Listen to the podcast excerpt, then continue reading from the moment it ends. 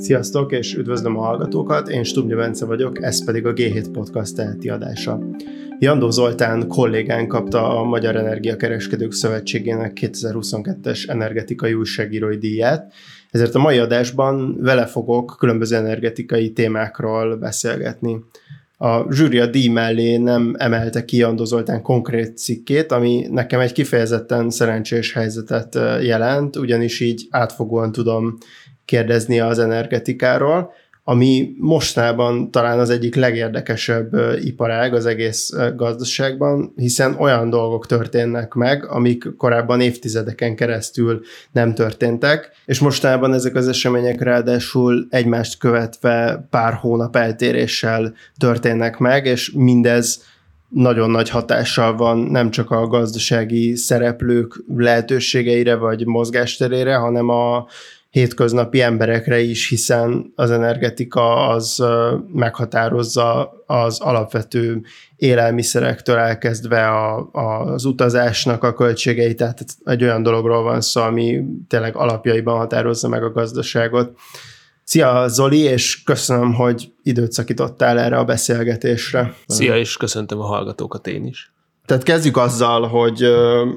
hogy ugye te régen foglalkozol energetikával, ez az egyik iparág, amivel sokat foglalkozol, és arra gondoltam, hogy az lenne egy ilyen érdekes kezdés, hogy, hogy egy kicsit azt foglald össze, hogy mondjuk mióta energetikával foglalkozol, így hogy értékelnéd ezt az időszakot most? Itt van olyan például nyilatkozatok hangzanak el, mint a Fatih Birolnak, a Nemzetközi Energiaügynökség vezetőjének nemrég volt egy ilyen nyilatkozata, hogy amiben azt mondta, hogy, az energi- hogy most az energiaválság az például sokkal nagyobb, mint a 70-es és 80-as évek olajválságai, hogy igazából volt-e annyira izgalmas vagy ijesztő az energetikai szektor, mint, mint most az elmúlt években, vagy akár az elmúlt hónapokban? Azt nem tudom megítélni, hogy a 70-es, 80-as évekhez képest hogyan állunk, mert akkor még csak nem is éltem, legalábbis a 80-as éveknek a közepéig nem, de az, az biztos, hogy amióta én újságírással foglalkozom, azóta ennyire hektikus, ennyire eseménydús, ennyire kaotikus nem volt a, a, az energetikai szektor. Ne, foglalkoztam néhány iparággal, de mindig is azt mondtam, hogy az energetika ezen belül is talán a legkomplexebb, nagyon sok minden dolgot fog össze, és nagyon sok nagyon sok összetevős az egész, és hogy ezért igazából soha nem lehet teljesen megtanulni azt, hogy hogyan is működik, és mindig jönnek szembe újdonságok. Viszont az elmúlt, hát én bőfél évben tényleg olyan evidenciák dőltek meg, amire azt gondoltuk korábban, hogy azok nem fognak. Tehát, hogy amikor valaki megveszi egy évre előre cégként a villanyt, és akkor azt kérdés, hogy leszállítják-e neki, amikor arról beszélünk, hogy, hogy persze olyan, olyan időszakok voltak korábban is ilyen kis hektikusak, amikor összevesztek az oroszok meg az ukránok a, a gázon, és akkor most jön-e gáz, nem jön-e gáz, de az, hogy tényleg nagyon komolyan kérdésként fölmerüljön az, hogy hogy lesz-e gáz mondjuk tél végén, és most már látjuk, hogy ha nem ennyire enyhe a tél, mint amennyire enyhe volt, akkor tényleg nagyon neccesen lettek volna csak elég a, elég a tartalékok. Tehát ezért ezek olyan dolgok, amik, amik nem nagyon fordultak elő a, a, az elmúlt hát egy évtizedben, egészen biztosan nem, de valószínűleg ennél sokkal messzebb kell visszamenni. És annak ellenére, hogy ugye nyilván nem láttam, hogy mi volt a 70-es meg a 80-as években, de nem gondolom, hogy nagyon túlzó lenne az, hogy, az, hogy ez, ehhez az időszakhoz hasonlítsák a mostanét. Ugye akkor alapvetően az egy olajvezérelt válság volt, most meg ugye nem csak az olajról beszélünk, sőt ugye itt leginkább a föld földgáz a főszereplője ennek a válságnak, és amikor az amerikaiak tesznek ilyen kijelentéseket, akkor azt már csak azért is érdemes komolyan venni, vagy legalább elgondolkodni rajta, mert hogy őket sokkal kevésbé érinti ez, a, ez az egész káosz, ami most van, mint az európaiakat. És egyébként tényleg azt látom, hogy, hogy még az ilyen harcedzettebb, meg nagyon tapasztalt iparági szakemberek is szembesülnek olyan dolgokkal, amiket korábban nem feltétlenül láttak. Igen, egyébként Birol is a, ebben a, a nyilatkozatban, amit amit felírtam magamnak, pont erről beszél, hogy, hogy az a akkori olajválsághoz képest, ugye most itt párhuzamosan van ö, a különböző és legfontosabb energiahordozóknak a, a, a válságáról egyszer, tehát ilyen értelemben ez egy ö, sokkal ö, komplexebb dolog. És egyébként majd belemeltünk abba is, hogy ugye mitől is olyan komplex ez a helyzet, mert, mert ugye nem csak egy esemény van, ami hajtja ezt az egész ilyen válság gócot, de hogy arra gondoltam, hogy egy kicsit onnan lenne érdemes nézni ezt az egész témát, hogy Magyarországon mit érzékelünk belőle, és egyébként ugye nemrég volt egy, egy cikked, itt beszéltem, hogy, hogy nem emeltek ki itt, amikor ezt a díjat kapta, nem emeltek ki egy cikket, de én mégiscsak kinéztem magamnak egy cikket, és ez pedig az volt, amiben a rezsi csökkentésnek a, hát az ilyen hatásairól írtál nemrég, amiben egy csomó adatot szedtél össze arra, hogy hogy európai országokban és fővárosokban hogyan alakultak az energiaárak, ezek a rezsidíjakra milyen hatással voltak, ez mindez hogyan viszonyult a jövedelmekhez, tehát egy csomó minden. És igazából arra gondoltam, hogy beszéljük először végig ezt a, a cikket, hogy itt pontosan mik voltak a legfontosabb adatok, amiket itt ki lehetne emelni. Ugye itt ennek a cikknek az volt a címe, hogy most nyert értelmet a, a rezsicsökkentés, és akkor ebből majd, ugye itt nagyon sok világpiaci szempont is előjön ebbe a cikkbe, és akkor ebből majd kibontjuk azt, hogy egyébként milyen is ez az energiaválság, amiben itt most, a, most benne vagyunk a kellős közepén. A lakossági energetika az egy nagyon érdekes kérdés, tehát ugye Magyarországon 2013 óta van egy rezsicsökkentés, de ez egészen mostanáig ez teljesen egyértelműen egy politikai termék volt. Igazából valahol most is az,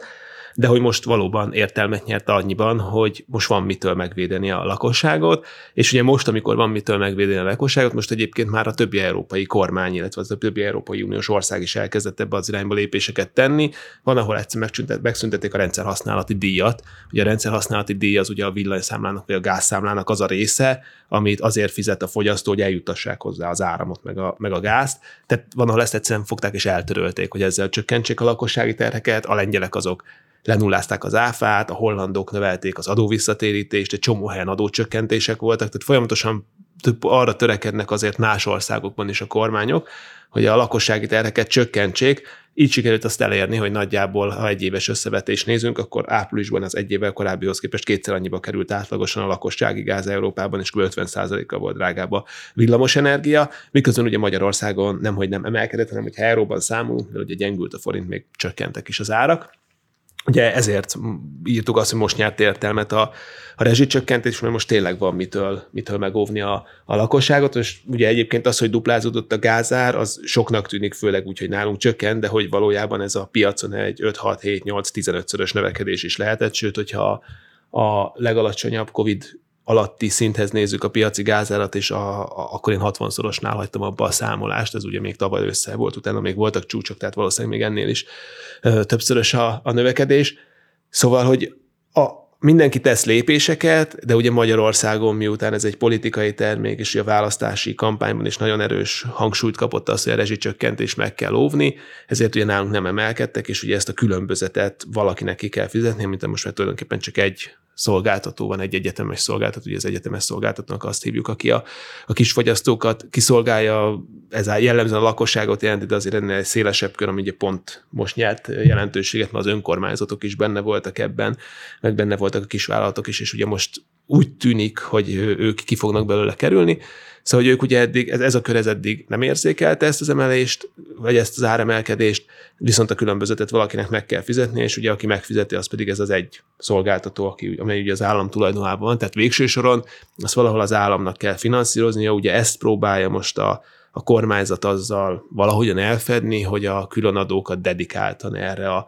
a többletkiadásra különíti el,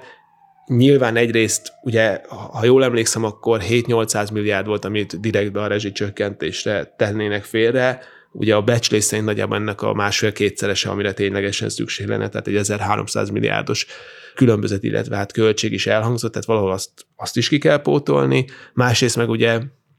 bár az a mondás, hogy nem fogják ezek a cégek a különadókat áthárítani, ugye azért mondjuk ez elég nehezen elképzelhető, mondjuk akár egy élelmiszer kiskereskedelmi ágazatban, ahol azt mondják, hogy akkor fizessenek 4% különadót, miközben mondjuk az árésük ennél alacsonyabb. Tehát valószínűleg egy biztos, hogy ott is meg fog jelenni, szembesülni fog vele a lakosság.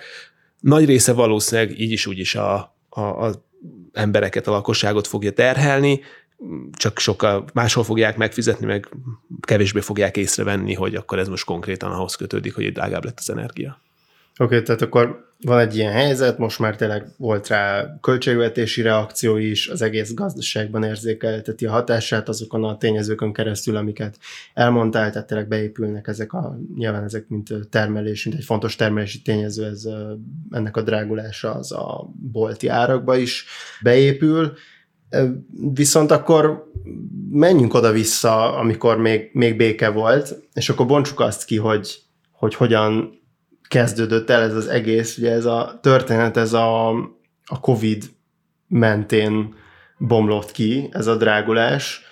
Azt foglald össze, hogy hogy, hogy kezdődött el, ugye itt elcsúszott a kereslet meg a kínálat a világban, és aztán aztán még egy csomó minden más is történt, de akkor majd azt, azt átbeszéljük, amikor oda jutunk. Hát ugye, ugye érintettük már azt, hogy ez alapvetően egy gázközpontú válság, akárhogyan is nézzük, és igen, valóban a, a COVID az, ami az egész piacot így megborította. Először úgy, hogy a visszaeső kereslet miatt iszonyatosan beszakadtak az árak, és történelmi mélyponton voltak ugye a, a koronavírus járvány kezdetén, illetve az azt követő hónapokban, a leállás hónapjaiban, és utána abban az időszakban emlékszem egyébként még írtunk cikket arról, hogy annyira alacsony a, a gáznak az ára, hogy hihetetlen mennyiségű pénzt keres a, a magyar állam a rezsicsökkentett árra, ugye akkor nyilván, ahol a piaci árhoz volt kötve azokban az országokban, ahol a piaci árhoz volt kötve a lakossági ár, és ott akkor csökkentek az árak, nyálunk ugye egy fix ár volt, és az a fix ár akkor éppen jóval magasabb volt, mint a, a, a, a rezsicsökkentett ár, mondjuk ugye a gáznál 66 forintot ö, fizet a, a lakosság, ugye ez csak a konkrétan a gáznak az ára, az, hogy eljutassák az emberhez, az még rátesz, illetve van egy áfatartam is, de ha maga a molekula az 66 forint köbméterenként, és ugye ez olyan 20 körül volt a, a Covid időszakban, és mindenki azt mondta, hogy hát ez tartósan fönnmaradhat, itt nem látszik, hogy mitől lenne nagyon gyorsan felfutás, és hogy valószínűleg az van, hogy akár még az is előfordulhat, hogy itt a választásokig ez kitart, és akkor amit egyébként megcsinált négy évvel korábban a Fidesz, hogy egy ilyen egyszerű rezsicsökkentést majd bevezet, vagy megcsinál, akkor az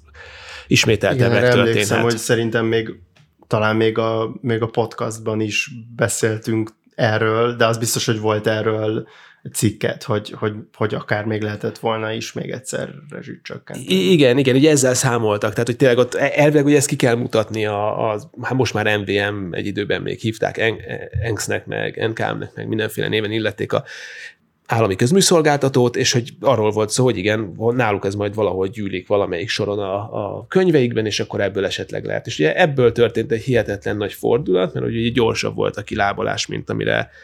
számított tudtak nagyon sokan, és igazából már 2021. januárjában voltak intőjelek, a, akkor volt egy ilyen hirtelen megugrás a gázárban, ami azért történt, mert a távol-keleti piacokon nagyon megnőtt a gáz iránti kereslet, és a, az amerikai tankerek, amelyek ugye a folyékony földgázt, az lng szállították, azok Európa helyett arra fordultak. Ugye itt érdemes egy picit még visszamenni az időben, hogy a elmúlt mondjuk 8 évben körülbelül, vagy nem tudom, 6 évben, mármint a mostani krízis előtti időszakban, az, az határozta meg az európai árakat, hogy ugye az Egyesült Államokban megindult egy újfajta technológiával történő kitermelés, ami ott nagyon leszorította a gázárát, Európában megépültek azok a terminálok, amik fogadni tudták a folyékony földgáz, így lett tulajdonképpen egy plusz versenytárs ezen a piacon, és a orosz gáz kapott egy versenytársat, és ez letolta az árakat. És ugye ez, tulajdonképpen ez a versenytárs tűnt el a piacra abban az egy hónapban, és akkor fölugrotta az ár alapból ugye a távol és ezt követte az európai jegyzések is követték, és ez egy ilyen intőjel volt, akkor utána még volt egy visszarendeződés, de már nem a korábbi szintre ment vissza, viszont mindenki ilyen tavasztáján arra számított, hogy majd itt most magasan vannak még az árak, nyáron mindig esni szoktak, majd itt lesz valamiféle korrekció, és igazából senki nem kezdett el úgy vásárolni, mint ahogy korábban ez megszokott volt az évnek ebben az időszakában, ennek több jele is volt. Egyrészt a, beszéltem sok kereskedővel, még ősszel mondták, hogy nem kötötték úgy meg a szerződéseket erőre olyan ütemben, mint ahogy szokták. Mindenki kivárt, hogy, hogy majd biztos lesz még olcsóbb és jobb feltételekkel tud majd gázt lekötni a következő egy évre, de mindezt nemzeti szinten is lehetett látni az egyes országoknál, ugye mindig szokták nézni, hogy hogyan telítik a, a tározókat az egyes országokban, ugye ezt nem központilag telítik, hanem a kereskedők oda teszik el azt a gázt, ami, amit éppen nem adnának el, hanem majd télen akarnak eladni, mert ugye a piac az szezonális és télen több gáz fogy, szóval ezek is sokkal lassabban telítődtek ezek a tározók, mint ami, ami jellemző volt a korábbi években. Tehát tulajdonképpen mindenki kivárt egy árcsökkenést, ami nem jött el. És ez vezetett oda, hogy amikor ennek a betározási időszaknak, amikor a végére jutottunk, ilyen augusztus-szeptember magasságban, ugye októberig töltik a tárolókat, utána meg kiveszik belőle jellemzően a gázt,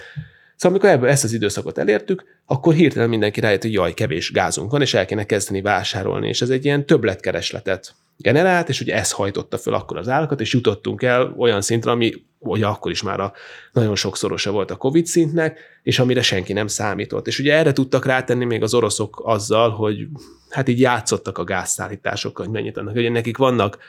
lekötött szerződések, hosszú távú szerződéseik, ott is van bizonyos mozgástér, hogy mennyit szállíthatnak, de hát nyilván tudnak eladni akár prompt is, gáz, szóval, hogy tudtak játszani, és nem abban az időszakban beszéltem többekkel, és így mondták, hogy általában azt figyeli a piac, hogy most az oroszoknál mi, tehát kötnek ele kapacitásokat az európai vezetékeken a következő hetekre, fognak-e szállt, és akkor jött egy hír, hogy most a Jamalon nem kötöttek le, akkor ki elszállt a gáznak az ára, de tényleg ilyen nem tudom, hihetetlen mozgások voltak benne. És az egész piac nagyon hektikus lett, úgy küldtek ki Magyarországon kereskedők árakat, hogy fél óra addig tudják tartani, fél óra múlva már új árat kell, hogy mondjanak, és hogy akkor így. Tehát ilyen, tényleg ez ilyen olyan dolgok történtek, amire korábban nem volt példa, és ugye ez volt alapvetően a háború előtti állapot is már,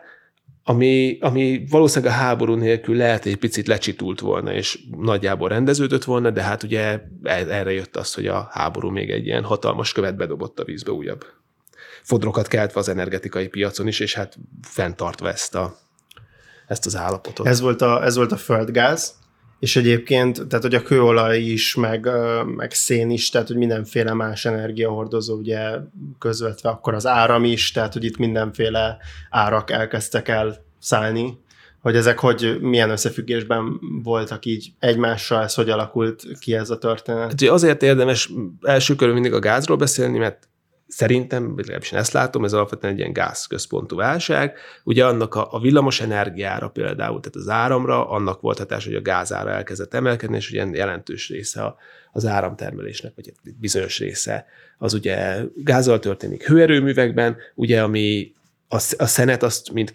helyettesítő terméket húzhatja föl a, a földgáznak az ára, tehát hogyha a földgáz nagyon megdrágul, akkor egy pont után megéri a szénerőműveket is bekapcsolni, eh, annak ellenére, hogy rendkívül drága, ugye mondjuk például a széndiokszid kóta, de mégis megéri, ugye ezt láthattuk egyébként szintén tavaly nyár végén a, a Mátrai erőműnél, amikor ugye azt lehetett hallani, hogy, hogy az is igazából tud már nyereségesen működni,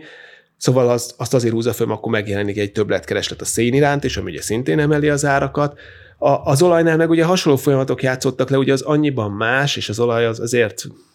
kevésbé necces szerintem, hogy az olajnak globális piaca van, tehát hogy ott könnyebb a helyettesítést megoldani. Ugye nyilván, ha mondjuk most a háborúról beszélünk, tehát, hogy kev- tehát ugye nyilván van egy OPEC, ami ha meg, meghatározza azt, hogy, tehát, hogy így úgy működik, mint egy monopólium, de hogy azért mégiscsak, hogy, hogy ott azért több a mozgástér abban, hogy, hogy az egyes részeiről a világnak lehessen átcsoportosítani. Ugye a földgázban regionális piacok vannak, tehát hogy persze lehet hozni Amerikából valamennyi folyékony földgáz, de ugye nem meghatározott mennyiséget, és egy bizonyos mennyiségnél többet nem. És ugye ezért van Európa kitéve rendkívül az oroszoknak földgáz szempontjából, tehát az Európa az egy regionális piac. És ezért ezek az árak, a földgázárak, azok el tudnak teljesen válni egymástól. Tehát a, az amerikai földgázár az most is nagyjából nem tudom, negyede, ötöde lehet az európainak, és az elmúlt tíz évben végig jóval alatta volt. A távol-keleten ott meg jellemzően inkább az európaihoz közeli árakonnak, sőt esetenként az elmúlt időszakban meg is haladhatta azt. Szóval, hogy ott, ott, ott a helyettesíthetőség, meg a, a piacnak a működése picit más. Mm, én emlékszem, hogy amikor pont volt egy podcast rész, amikor még ez egy ilyen új dolog volt, ez az egész ilyen energia felfordulás, és abban arról volt szó, hogy, hogy igazából nagyon ilyen e- e- Európa az az nagyon-nagyon megérezte ezt az egészet, és hogy, hogy más régiókhoz képest egyébként kiemelten megérezte, és hogy ennek egyébként mi a, az oka, hogy, és akkor most még nem is beszélünk a háborúról, hanem tényleg ez a, az első hullám, ami, vagy hát így a, a Covid uh, után kialakuló felfordulás, hogy ott, ott miért érezte Európa ilyen hatványozottan meg ezt a nyomást. Hát ugye alapvetően ez a, ez a kitettség, illetve ez az elszigeteltség a földgázigényben, ami, ami, ami szerintem ezt meghatározta. Ugye az Egyesült Államok most már nagyon jelentős mennyiségben termel ki magának, ugye ott ez, ezt tudják, tudják szabályozni, hogy Európában az, hogy, az, hogy ennyire megnőtt a kereslet, és ugye nem nagyon lehetett kielégíteni saját kitermelés, nem az volt, hogy akkor most a saját piacunkon eldöntünk, hogy többet termelünk, hanem meg kellett volna próbálni többet venni mondjuk a, az oroszoktól, akik meg nem feltétlenül akartak adni. Szóval hogy ez a, a, alapvetően az, hogy itt nincsen egy globális piac, és nem lehetett más elől elvásárolni. Tehát, hogyha kiegyenlítődnének az árak, és el lehetne venni a, a, az amerikaiak elől a földgázt teljes mennyiségben, akkor nyilván Európában is lejjebb menne, Amerikában meg hmm. jóval magasabb lenne a Meg gáz. ugye még amit itt említettél, hogy a, ez az LNG sztori is volt, hogy Ázsiában megvették azt, amit egyébként megvettek volna Európában is. I- igen, tehát még az sem jött, ami jöhetett volna, és ugye alapvetően ez volt, ami, uh-huh. ami fölhajtotta. Uh-huh. Jó, akkor szerintem ugorjunk oda, hogy, hogy kialakult ez a helyzet, tényleg nagyon magasak voltak a, az energiaárak, és akkor ennek a tetejébe jött az orosz-ukrán háború, hogy ez pontosan hogyan érintette ezt az egész uh, helyzetet. Ugye nagyon-nagyon sokat írtál te is róla az utóbbi hónapokban, tényleg folyamatosan erről volt szó szankciók miatt, de hogy így összefoglalva milyen hatással volt erre az energiapiaci helyzetre ennek a háborúnak? Tehát azt a, azt a többletkeresletes állapotot, ami, ami volt, illetve azt a helyzetet fokozta, ami, ami az előtte lévő helyzetben volt. Tehát hogy igazából az látszott, hogy decemberben volt egy, egy csúcspontja ennek a, a COVID-os hatásnak, és utána január, február az egy picit normalizálódott a helyzet ezeken a piacokon, tehát az árak akkor egyébként nagyon magasan voltak, de mondjuk decemberhez képest jóval lejjebb mentek,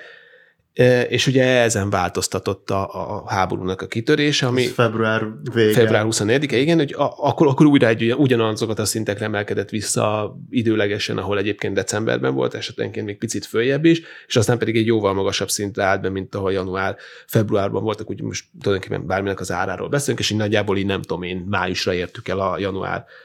február szintet. Alapvetően ugye az történt, hogy a Covid-ban is az okozta a problémát, hogy egy többletkereslet generálódott, és ugye itt meg most a kínálat tovább szűkült. Tehát, hogy azzal, hogy Európa úgy döntött, hogy szankción, tehát felmerült annak az esélye, nem is kellett eldönteni, hiszen ugye itt a kockázatot is árazza a piac, tehát felmerült annak a lehetősége, hogy itt energetikai szankciók legyenek, e- ezt ugye elkezdte beárazni a piac, hogy akkor tovább szűkül majd a kínálat, és akkor drága lesz, ráadásul ugye nyilván innentől kezdve a kiszolgáltatottság az még erősebben megjelenik a, a Oroszország felé, és hogy ez okozta. Tehát, hogy a, a kereslet-kínálati viszonyok felborulása, ami jellemző volt a Covid alatt, és azt fokozta ez a helyzet. Tulajdonképpen ennyi történt, de igazából ugye azt kell itt még látni, és akkor ez megint egy ilyen kicsit hosszabb távú hatás, illetve egy ilyen kettőt hátralépve egy messzebbről egy kép, hogy Ugye az volt az elképzelés, és ugye megint akkor a földgázról beszélünk, hogy az volt az elképzelés, hogy a zöld átállásban a földgáznak egy ilyen tök fontos szerepe lesz. Ugye akivel én beszéltem, mindenki azt mondta a korábbiakban is, hogy ugye az egy ilyen reális forgatókönyvnek tűnik, hogy ugye a, megjelennek a megújulók, amelyeknek viszont ugye a, a termelés az nem állandó, hanem időjárás függő, és ezt kiegyenlítik azok a viszonylag gyorsan bekap, bekikapcsolható hőerőművek, amelyekkel ugye ezt valahol pótolni lehet. És tulajdonképpen azzal, hogy kitört a háború, és hogy e, egyrészt Európa elindult a szankciók irányába, másrészt rájött arra, hogy azért az orosz gáznak vannak nagyon komoly rizikói, innentől kezdve elkezdett kialakulni egy olyan forgatókönyv, hogy valamit keresni kell a gáznak a helyére ebben a történetben. És hogy egyáltalán nem nagyon látszik, hogy mi lehet az. És hogy ha az orosz gázt legalább részben ki akarják zárni, akkor valahonnan be kell szerezni azt a gázt, aminek, amihez ugye az infrastruktúra kiépítése az évek,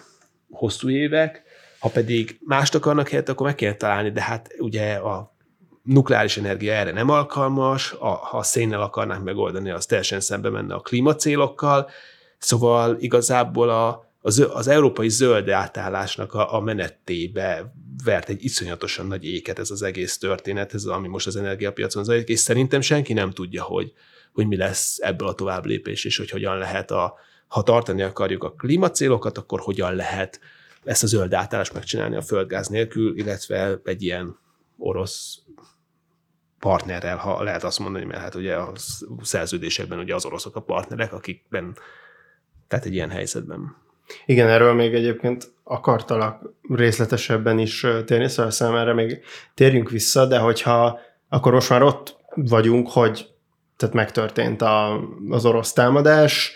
és akkor elkezdünk arról is beszélni, vagy hát legalábbis a médiában nagyon sokat lehetett uh, arról is olvasni, hogy egyébként nem csak a keresletnek a felfutása van a, az ár elszállása mögött. Itt te, te már említettél részben ilyen kínálati dolgokat is, de hogy azért megkapta magáét a, hát a német ö, energiapolitika, az EU-s zöldítési tervek, illetve ezzel párhuzamosan az ilyen pénzügyi világban ez az ESG, tehát hogy ezek az ilyen környezeti, szociális és ö, ö, vállalatirányítási szempontok mentén kialakított ö, befektetési formáknak a felfutása, amik miatt hát az állítás szerint nem érkezett elég beruházás fosszilis kapacitásokban, hogy te mondjuk ezeket a tényezőket így mennyire látod jelentősnek a, az ár elszállása mögött? abban nagyon fontos szerepe van, hogy nincs alternatívája a, az orosz energiahordozónak, de hogy ugye azt azért látni kell, hogy az elmúlt időszakban, ugye most a mostani káosz előtti időszakra gondolok, ugye nagyon sokszor rendkívül alacsony ár volt a jellemző, és hát ugye olyan környezetben, amikor rendkívül alacsony az ár, és az látszik, hogy a világ egy elég jelentős része egy olyan átállásra készül, ami csökkenteni fogja a fosszilis energiahordozók iránti keresletet, úgy a beruházás, az beruházási kedv az eléggé visszaesik. Tehát alacsonyan nyilván ugye számolják a megtérülést, hogyha soha nem volt ilyen olcsó a földgáz, akkor nem fognak elkezdeni beruházni ebben a szegmensben lényegében sehol. Tehát hogy biztos, hogy volt egy ilyen hatás, de hogy ennek ez elég jelentős részben ugye egy piaci hatás volt, ami, ami egy teljesen logikus és bármikor megtörténhetett volna, ami ami egy érdekes kérdés, hogy ugye mikor arról beszélünk, hogy ebben a zöld átállásban a földgáznak lett volna egy nagyon kardinális szerepe, akkor azt azért érdemes megemlíteni, hogy ez viszont nem biztos, hogy ártana, vagy inkább ártott volna, valami újfajta üzleti modellt kialakítani. Tehát, hogy ugye azért ezek a, az erőművek úgy vannak kitalálva, ha most a, tehát hogy ugye a zöld átállásnak alapvetően nagyon leegyszerűsítve az egyik kulcseleme az ugye az elektrifikáció volt, tehát hogy elektromos árammal elégítsük ki az, a lakosságnak, meg úgy általában az energiaigény nagy részét, tehát hogy a fűtést is tereljük át ebbe az irányba, a közlekedést is tereljük át, és ugye ezzel ezeknek a területeknek a kibocsátása csökken, és egyébként pedig a villamos energiát meg állítsuk elő nagy részt zöld energiából, amit meg muszáj az földgázból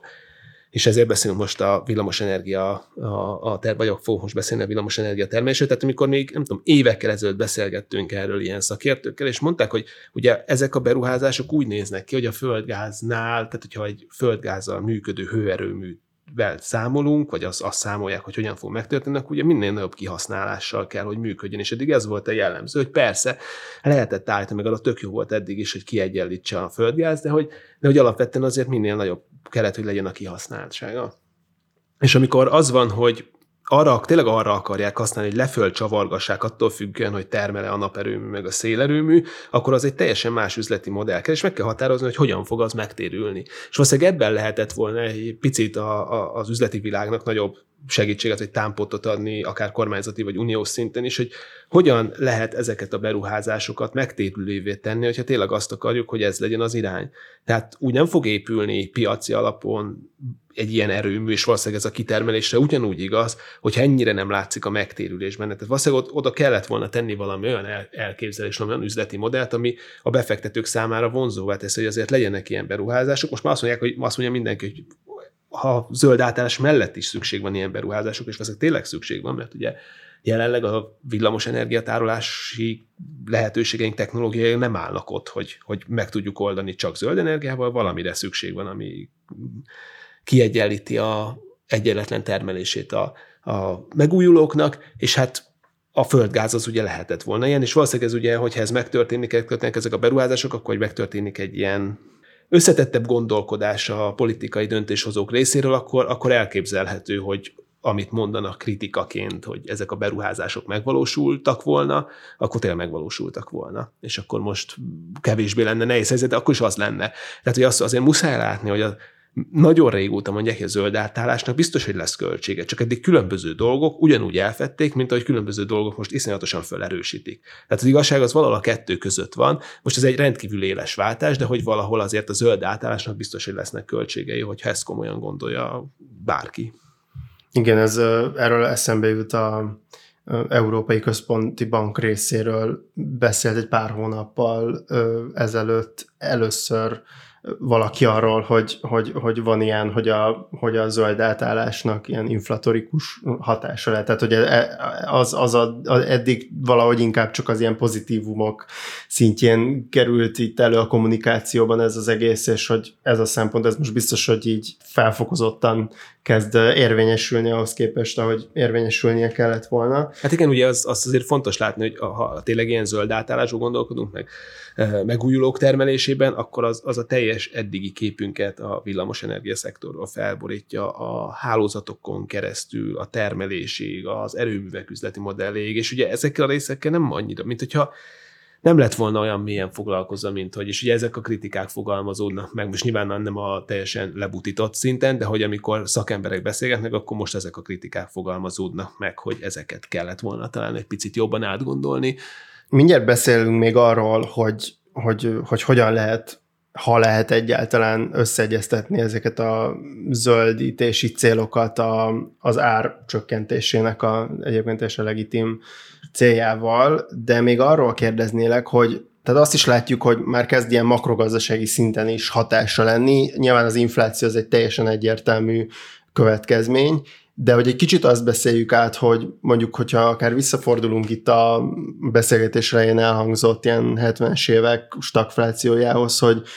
az inflációt azt már látjuk, és akkor a stagnálás az benne lehet-e, mint egy ilyen következmény, hogy egyszerűen megugranak az energia árak, és ennek a gazdasági lassulás is elkezd, vagy akár a teljes gazdasági leállás is a következménye lenni. Valószínűleg igen, bár ugye ezt elég nehéz így előre, előre megmondani, de azért tényleg az látszik, hogy a villamosenergia szektorban is sokkal óvatosabbak most a szereplők, mint voltak korábban, és nyilván ennek az óvatosságnak is akár lehet ilyen hatása, hogy nem tudom én, kisebb mennyiségben értékesítenek. Valószínűleg, valószínűleg ez a veszély abszolút fönt áll, Nyilván nagyon-nagyon sok függ attól, hogy azért vannak olyan, én nem gondolom, hogy ha a háború holnap véget, véget érne, akkor a, az energia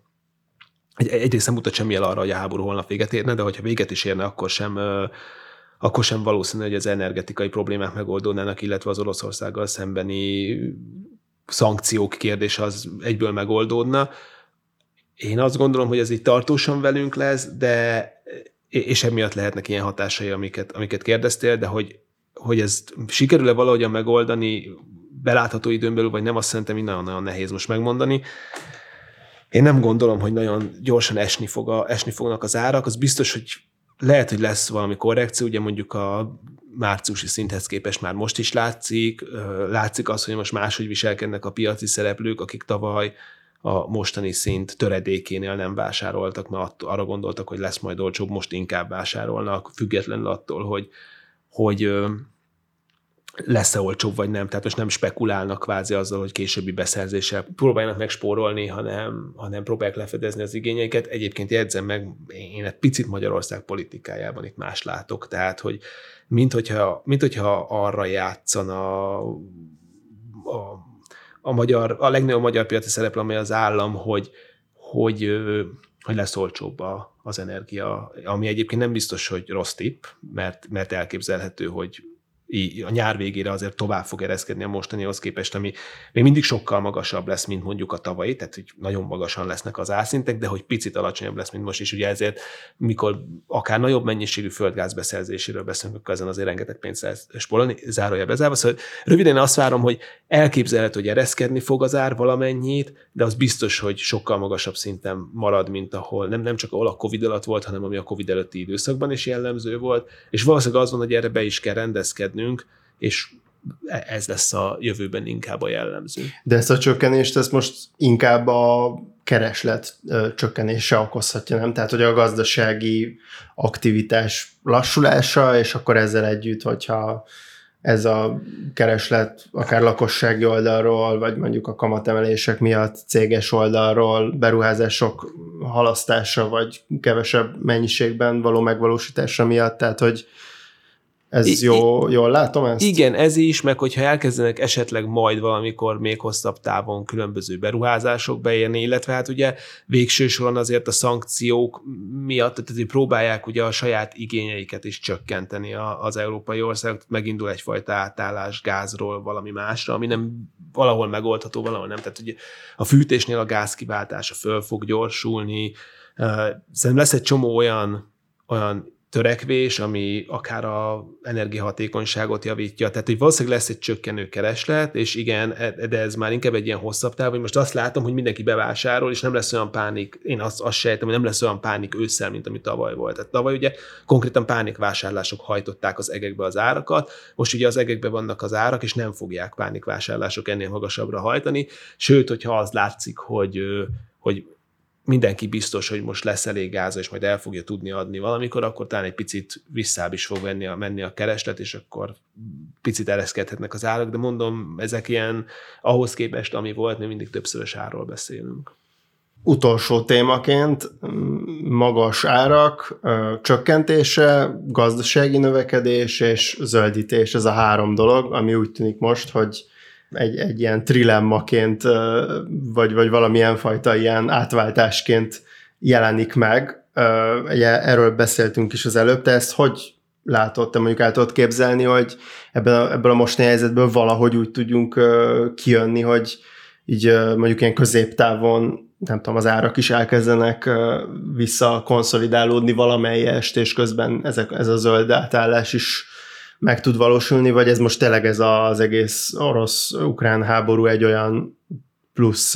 nem várt tényező, ami miatt itt mondjuk bukjuk a zöld átmenetet, vagy, vagy hosszabb távon is drága lesz a minden energia, és, és lelassul a gazdasági növekedés.